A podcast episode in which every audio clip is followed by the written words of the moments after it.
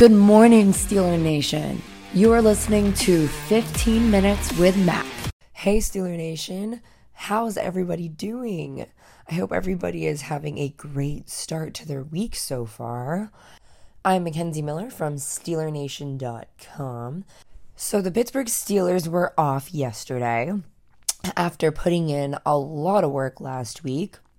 I think it's great right now. We're kind of in the middle of things in a sense, but we also have our first preseason game this week against the Tampa Bay Buccaneers, which is now led by Baker Mayfield. It's going to be a good chance to see the Pittsburgh Steelers out in the field, kind of in a sense, getting their feet wet again on the field. Everything they're doing right now is getting them ready for week one versus the 49ers. So, right now, we just have to pay attention to what we're going to see and how the Steelers are looking to use all of our guys that we picked up this season, that we have had last season. So, with the release of the depth chart, we can kind of take a look to see where the Steelers' heads are at in regards to who will be starting week one. But again, we're we're still a month away from our first game, so a lot is going to happen within this month. Whether it's injuries, other guys stepping up to the plate that you might not have expected to. There's just a lot to look into right now. So, with the depth chart being released, what did we learn? Well, we've learned that our rookies, the guys that we drafted this year, well, they've been showing that they are here to work and that we are glad that we drafted them for a reason. The rookies, however, have not been able to mm, make the starting lineup in Coach Mike Tomlin's mind. But this isn't necessarily that surprising, right? Because if we look at our veterans, we have a good stack of veterans that maybe we're not expecting to have a rookie come in right away and get thrown in there. So, in a sense, it is nice to see, but it is also something to keep an eye out for in case one of these guys does happen to move up. All right, so Broderick Jones. Right now, he is listed as the second team's left tackle, which is no surprise because Dan Moore Jr. still holds that spot. Broderick Jones has had a you know, it's it's not good in my mind to say he's had a bad camp because he's a rookie, you guys. What what can you expect more from a rookie that shows up, does what he's asked to do, and is still putting in the work learning every day. So a lot of people during the draft, I know were super, super excited because we're like, oh, yes, let's get him. We can play him right away. But y'all, if a guy's not prepared to play right away, then I think that we're going to do everything in our best interest to make sure that he is prepared, whether that is week one, two, three, or four. However, I don't see him being a solid starter for week one. I just believe that this is something that Broderick Jones is going to have to grow into eventually. And we know that he's going to be a game changer for us for our O line. So I don't want to feel any pessimism towards Broderick Jones because I think we were asking for a lot from him even when he was drafted we knew what he was going to bring to the table. And I think it's just going to take a little bit more time before we see him in that first string position. Okay, so now Joey Porter Jr. I don't think we are finding this as a surprise. He is listed second behind Patrick Peterson on the depth chart. I think this is solid. This is good. This is what we are expecting because we've seen over the past week Joey Porter Jr. get a lot of reps against our offense, including George Pickens. Joey Porter Jr. got a taste of George Pickens. And I think that if Joey Porter Jr. can handle George Pickens, then Joey Porter Jr. is going to be just fine when it comes to going up against other receivers around the NFL. So our next draft pick, Keanu Benton, he is sitting third on the depth chart at nose tackle behind obviously Montravius Adams and recently signed free agent Brendan Vico. Again, this not a surprise at all. But what did uh, kind of stand out to me, in a sense, is that our third round pick, Darnell Washington, he is now listed fourth on the tight end depth chart, and he is behind Pat Freiermuth, Zach Gentry, and Connor Heyward. Even though Connor Heyward is listed as our only team's fullback, he is also listed as a tight end.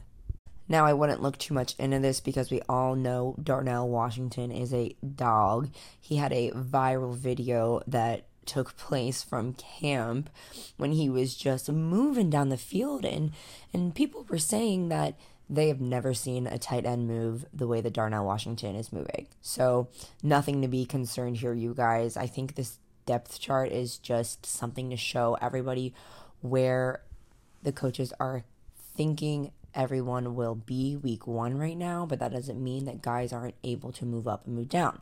So, nothing to be concerned here about. I'm loving everything that we have right now. We are adding depth, more depth than we've seen on our team in a while. So, all this is is good news to my ears because you guys, if you don't remember, the Steelers have a few injuries already.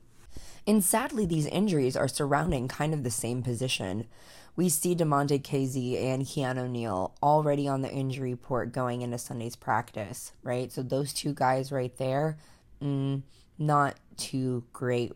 I mean, yeah, we still got Minkah back, so Minkah's going to be fine.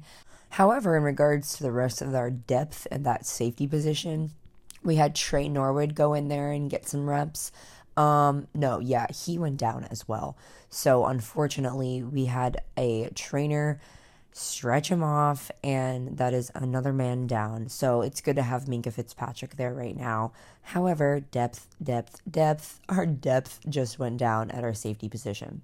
We all know that Cory Trice went down, ending his season, which literally breaks my heart. It really freaking sucks because we are not going to get to see Cory Trice and Joey Porter Jr. as they were named the avatars, right? We're not going to see the avatars on the field this season. So unfortunately, we're going to have to wait till Cory Trice can come back and have that come back to see what these two young guys can do next season.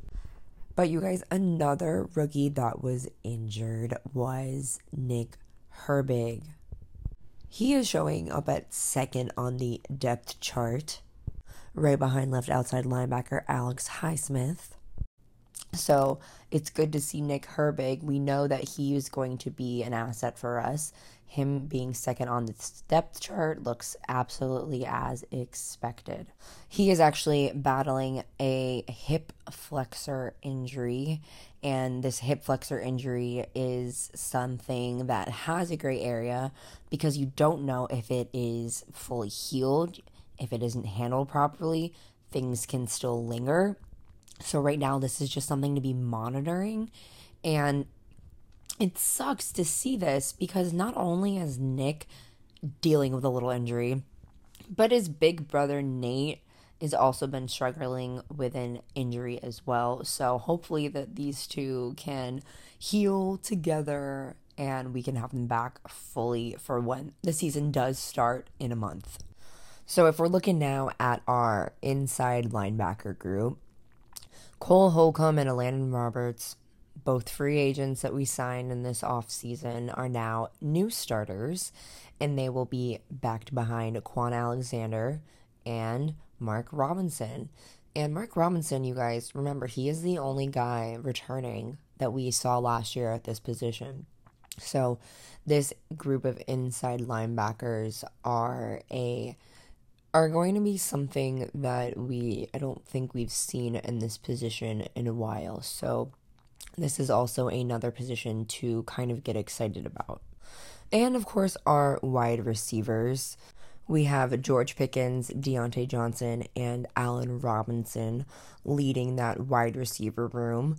And then we have Hakeem Butler being a backup to that outside receiver position that Pickens is listed first under we have second year Calvin Austin the third, who's actually playing in his first year. He is listed as the backup to Allen Robinson, but is also listed as our first team kick and punt returner. He sits right ahead of veteran Gunnar Olszewski. So this is really cool. Good for Calvin Austin. He made it to the first team as our kick punt returner. And you guys, I have no doubt in my mind that Calvin Austin is going to do some pretty cool things for us because he's already showing at camp. He spoke to the media actually just to talk about his speed and why he feels he's going to have a breakout season. After practice on Sunday, Austin joined journalist Mike Prisuta and former Pittsburgh lineman Craig Wolfley to talk about how things have been so far in practice. And Calvin Austin was saying, quote, my speed release is definitely my go-to. It's what the defenses fear. So Calvin Austin is just showing off now. He's just showing us what we're going to see from him this season. And honestly, you guys, looking at it all, our offense is is coming complete in my mind. From Calvin Austin's speed to the physique of Darnell Washington, and then you just add in there George Pickens. No wonder that we've seen a lot of big explosive plays from these guys so far because I think it's really just a taste of what we're going to get this season from them. We've seen each of them have standout videos, standout plays, and it is very optimistic. Calvin Austin says himself, it is a good cadence of what's going to be coming here in the future. And I'm just going to leave you guys at that. Sit with that, digest it. How do you feel about the offense moving forward? Okay, Steeler Nation, I want to know how you guys feel about this, though. So, did you see that Burfict is coming after Joey Porter Jr.? Bengals Vontaze Burfict is speaking out again, and man, it is not good. It's really funny. Every time I hear something bad about this guy, it just kind of reminds me of Antonio Brown.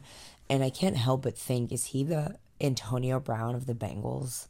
Well, obviously, I'm going to mesh those two together, but in retrospect, in regards to Burfict speaking out into the media or just talking in general, it reminds me of words that come out of Antonio Brown's mouth.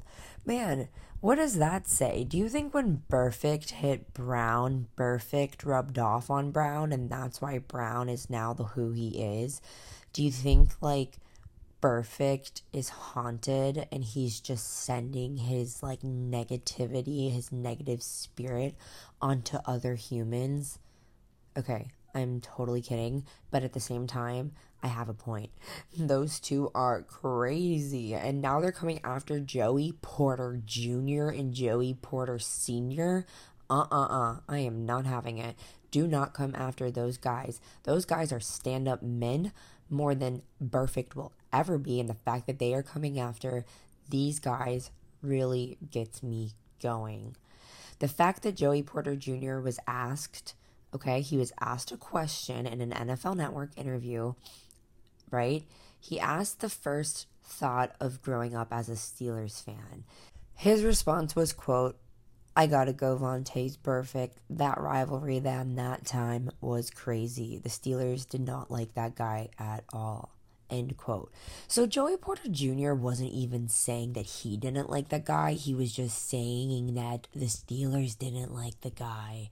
And now Burfict is taking this so personally. He's so butthurt. He's saying, I'm happy you your daddy's got stories about me. And he kind of went off and saying not so nice things about Joey Porter Sr the NFL is apparently rigged in his mind. Doesn't make sense at all. But alrighty, Burfict. You go have a great rest of your life out of the NFL. We're going to keep on doing Steelers things because our Pittsburgh Steelers are not ones to be messed with. And we are going to show you guys that this season. So I will leave you all at that. I hope you guys have a great rest of your day. Hopefully, we can just see more fun things out of Latrobe today. All right, guys, you can catch me and the over 400,000 Steelers fans nationwide by following us on Facebook, Instagram, TikTok, Twitter, and YouTube at Steeler Nation. Bye, y'all.